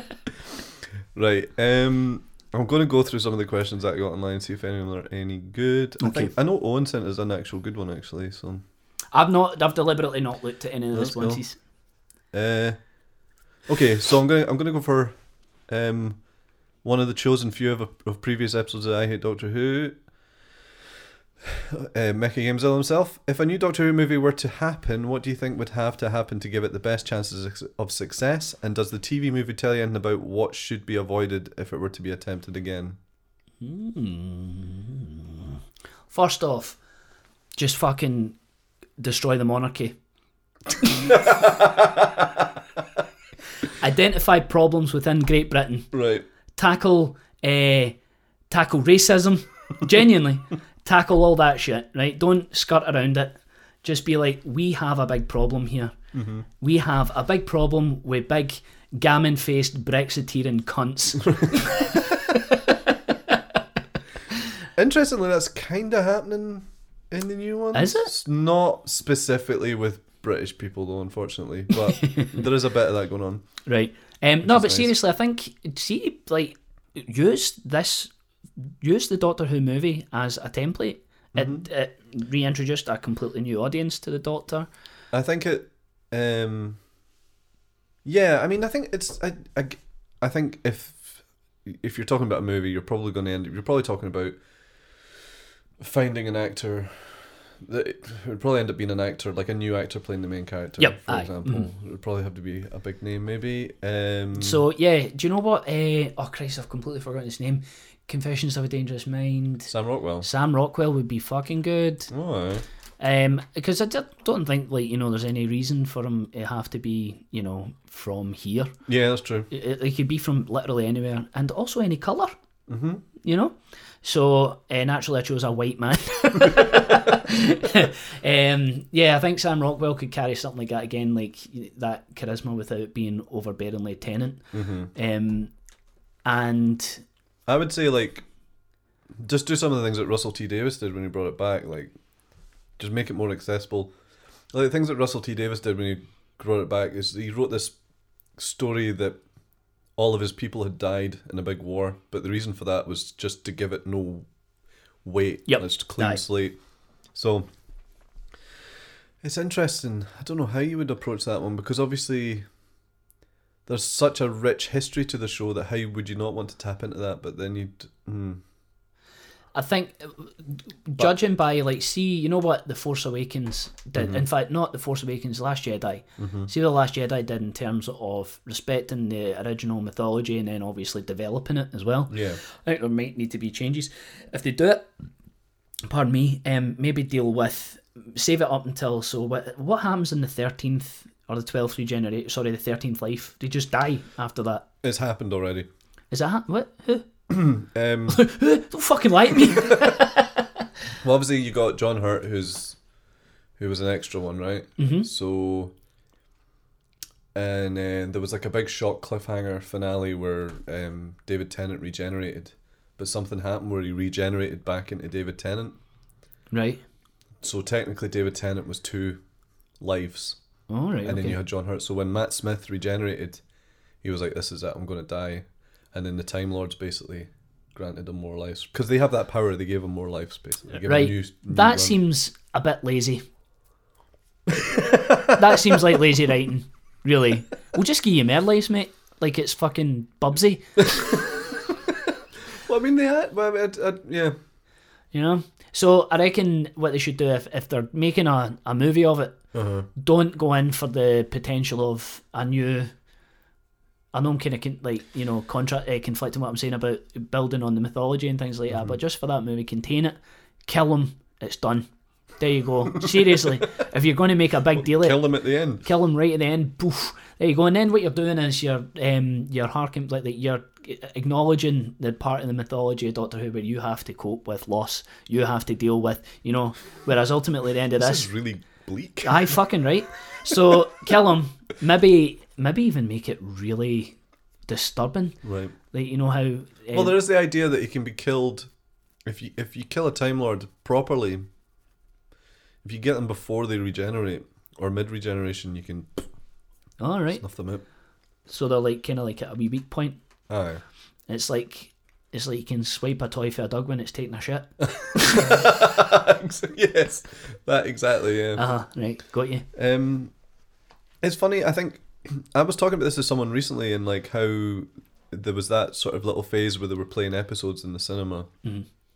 and it just fit like the uh, the anniversary special, and then they played Peter Capaldi's first one. Aye, I was like, so listening back on that, I was like reminded of the first time I seen something like that, and it's when they were, remember they started putting adverts um, before films for Lost. Mm. It's the first time I ever seen anything like a like a T V show, and it's so so odd seeing the Channel Four logo on the big screen. Aye. Well, uh, well, that's the odd thing about, I guess, it's that old conversation again, but obviously sometimes you see a trailer for something and you're like, oh, this looks like a good film, and then it gets to the end, you're like, oh, it's a T V show. Yep. Aye. um, I mean, oh, nine God. times out of ten, I think you can tell, but um, I think what film is always going to have over T V in terms of production is just time to achieve more. Um, but what was the point I was making, sorry, is that when I was talking to someone else about it, they did make the point, it's like, well, why would you have to? Because mm-hmm. the episodes are so big, you can just bang one on in the cinema and everyone goes to see it. Like the, aye, aye. the anniversary special was screened at the same time all around the world in cinemas, and it was enormous. It was like one of the biggest cinematic events of the year, and it was just like, and it was just an episode. That's cool. That's so, really cool. It's it, like I went to uh, see the Backstreet Boys documentary. Speaking uh-huh. of event cinema, uh-huh. and at the end of it, something beautiful happened, right? At the end of it, they all done like a wee, if via a, a live satellite feed, oh, yeah. they all done a, they done a wee set. Oh, right. And it was the first date me and Claire went on. Oh, man.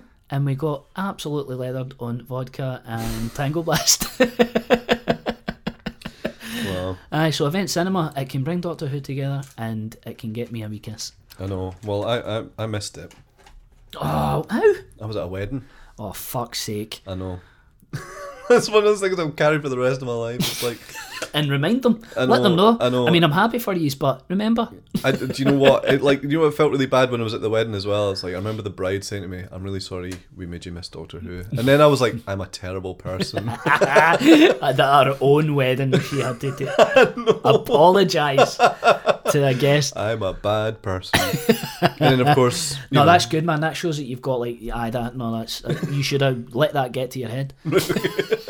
You should have become an actual bastard after that. So I sat I sat in an empty cinema and watched it the next morning. It was very weird.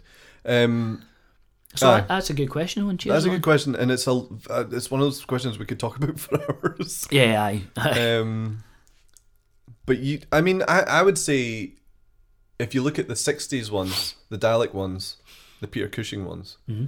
like the first. Thing that the, the the big mistake with them is obviously it's just that they've got nothing to do with really got anything to do with Doctor Who. It's like the Peter Cushing ones. Doc, the Doctor is an old man who invents a time machine that looks like a phone box, right? Okay, and takes his actual grandchildren on to fucking meet the Daleks. That's a bit irresponsible. It's kind of like they obviously the remakes of episodes. Those two films are remakes of actual stories, but like they're not really held in particularly high regard because. But if they had, had somehow taken on what the show was and tried to link it yeah. in, mm-hmm. they would be massive. They would be such. They would be remembered and loved. And I mean, I think they are. They're generally like appreciated and loved by Doctor Who fans. But if they had been canon, basically, but do you reckon they... that would have made them more or less accessible, though? Well, I, I guess, but. But then there's the whole thing about the idea of Doctor Who. It can be anything it wants. Mm-hmm. So I think you need. I think it can be a porno. I think. I, I think what like it's when when Owen asks what should they take from the movie. I think the thing that they did right with the American T V movie was respect the source material, continue the source material, but then introduce new people to it. Yeah. And I think that's what you would have to. Yeah, do. Yeah, that's what I'm saying. I like back to my original statement. Aye. Use that as a template. Yeah. If you if you fucking must. Our pal Kevin asks, outside of what you've just seen, obviously, what's your favourite Eric Roberts role? Oh, I don't Kev, know if I, I man, don't that's know. a good question. Obviously, his best best of the best is his. I've never that's seen That's his Citizen Kane. He's also in a Mariah Carey video. Right. He plays a wee bit on the side. He's good in that. He's, it, got, he's he, got a good colour on him there. Is he's he the baddie in The Expendables? I remember that. Uh, right. the, I think so, aye. Right. Um, I've, I, I've instantly forgotten everything about that. Um, oh, best Eric Roberts. This is too much of a, an ask. I'm going to need to sit on this. Kev, we'll get back to you on Twitter, mate. um, no, I'll go. I'll go with best of the best. Of course, it's that. Okay. This is, okay. And it's, he's got some of his best dialogue. Uh, one of my favourite bar fights ever. Uh, Chris Penn in a Stetson kicking off in a bar, getting a wee bit of argy bargy. Nice. Um, Woodabat asks, would you like a kiss from the Eighth Doctor, or would you prefer more of a wholesome handhold? Well, I think we've already established we've already that. Answered that question. Aye, I want a Ming job off. uh, Slow Dived asked, Richie, would you have preferred to see a season twenty-seven in nineteen ninety or a series continuing on from the T V movie? Um, excuse me, am I not here now? Well, he's got a question for you. he's he's he's, uh, he's um, addressing you as Riddy. Riddy, do you think you're better or worse off watching this without any Doctor Who for context? Better, I mean, much better. Yeah, yeah. Yeah, well, I guess so, because you wouldn't have watched like the opening. The only thing I can't get past is the opening where it's like, you know, the the Master stands trial on Scarrow. The Daleks are performing the trial, and they've got these really weird wee voices in the background going exterminate, exterminate. Yeah, yeah. And I'm like, none of this is right. See, exactly, not having that burden. Aye, like, right, aye, aye totally. Cool, I'll buy this. um, so, aye, would you prefer to see season twenty-seven? I mean, to be honest with you, I'm, I'm perfectly... Uh, if you look at that last... If you look at Sylvester McCoy seasons, you're like, something had to happen. And unfortunately, it was, it being cancelled. And then it's like, you look at the EastEnders crossover in nineteen ninety-three, and you're just like, oh, they really Excuse hated me? Doctor Who. Did you not... The Children in Need... three D glasses special. Holy Do you remember that? And it was Aye. the thirtieth. This is how they treated the thirtieth anniversary of Doctor Who. They fucking put him in EastEnders, and it was oh. all the it was all the surviving Doctors God. were in it, kicking about, and it was like it was set in nineteen sixty-three, nineteen ninety-three, and two thousand thirteen, and it was right. uh, like the absolute uh, madness of life. The absolute yeah. The funny thing was, is the way that the three D technology worked is, I think, because it was like, it wasn't like red and blue. It was like a weird polarized lens thing where the camera had to keep moving in order to keep the, I did. the three D effect working. Yep. So there's loads, there's loads of like mad three sixty like camera shots and everything, but it's on the set of EastEnders with Doctor Who, and it's just like, what is going on? Jesus. Um. But yeah, that was like basically. Well, they try to just basically keep no. So it was an anniversary show, but were they trying to keep like the what would, what would you call it? The royal? No, no, no. The oh, the rights. Rights. No, sorry. I think they just well, basically there was going to be a straight to video movie, right? Yeah. And it was uh, called Doctor Who Lost in the Dark Dimension or something like that. And it was um, Rick Mayall was going to be the baddie. Oh. Now it sounds good, but apparently the script was garbage. Like the so the guy who that I was telling you about, the Philip Segal, um, uh, who was kind of dealing with trying to get it off the ground in America, is mm-hmm. like, if you make this, it's gonna mess up any like it's gonna muddy anyone's view of what Doctor Who is if we plan to relaunch it or do anything with it. So he was like, basically that got vetoed. But also, it had no money, right? And it was, I think, apparently it was terrible. And I think that's probably where the EastEnders, they probably took some of that and turned yeah, it into right, okay, yeah. But that was a weird Children in Need event. It starts in fucking Noel's house party. Oh, fuck. The third Doctor off. turns up in, well, it's not part of the story, but they introduce it. John Pertwee turns up at Noel's house party, do a little back and forth, and then they start the episode. It's wild, man, to look back on it. It's absolutely wild. But just, um, just did the Doctor give him a gotcha? Gotcha! Bang, actually kills him. Oh, God. um... Aye, where was I going with that? No, uh, yeah, it was just, it was literally just, you know, something to do, I think. They had to acknowledge, but you can, like, there's just a way, you look at it and you're just like, the B B C really fucking just hated Doctor Who. Aye, aye, it's odd, like, I mean, obviously they're fine harbouring paedophiles, but they can't keep a good show running. This is the B B C. Aye. Um... So yeah, um, to be honest, I'm pretty glad with the. I'm pretty happy the way with the way things played out. Cause I'm quite enjoy. It was quite exciting when it came back. We got to have all that, and that was nice. Um, good summary, man. Yeah. Sorry, I'm reading my phone while uh, I'm talking. That's nicer. Uh, uh, Chris Yodoom asks, is it all not just a pure Beamer? Kind of, but we love it. Yeah, we appreciate it for that. Exactly. It's like, I mean, obviously, I've got Independence Day in my top five, and it's high on the top five as well. Like, it's something that I love about shows like Doctor Who and films like Independence Day and metal as well, is that it's ridiculous. Yeah. You know, but it's like, it's all about the angle that you come from. You can be sincere about it. You can be mean-spirited about it. You can mm-hmm. be so many, you can approach this in so many ways, but if it's daft, sign me up. I know. You know? Do you know what? Because it, so that's funny, what, like... fundamentally, that's what entertainment's about, isn't it? Surely, yeah. You know, like, experiencing something that you wouldn't experience in your day-to-day life. Yeah. You know? And some, like, the fact that, the fact that a show like Doctor Who exists is fascinating, mm-hmm. you know, regardless of whether or not you like it. And speaking as a non-Doctor Who fan, I've, I've, I respect that, Aye. that side of things. And I respect, like, the fact that so many people were like, I am on board with this. I'm on board with this. Absolute nonsense, no, totally, you know. Totally. And, like, for years it's kept going. So it's, you know, aye, no. It's a big Beamer, but... it's fucking running with it. I know, totally. I mean, that's the thing. Like, it's funny. Um, you've been in my head to get on this podcast for so long, like pretty much from the start. But then I was always like, "What fucking episode would I give Danny?" And I can't believe it took me as long for that click moment. Where I was like, "Of course, right, I give him," because right. it was well, just it, out of my. No, it was nice when, like you said, that that was your approach. Like you, you thought about what uh, each person would like, and uh, I when you picked that, I was like, you know what's. Honestly, no, it's totally, like, it's well, lovely. No, I mean, it, it is wild because I, I just shut it off. I was like, you're never going to give anyone that one because that's... But then I was like, fuck. There it is. It's right, literally right there. Mm. The perfect, the perfect Danny episode of Doctor Who. And you know what? Thank you for bringing it back into my life. I'm, I'm pleased you enjoyed it.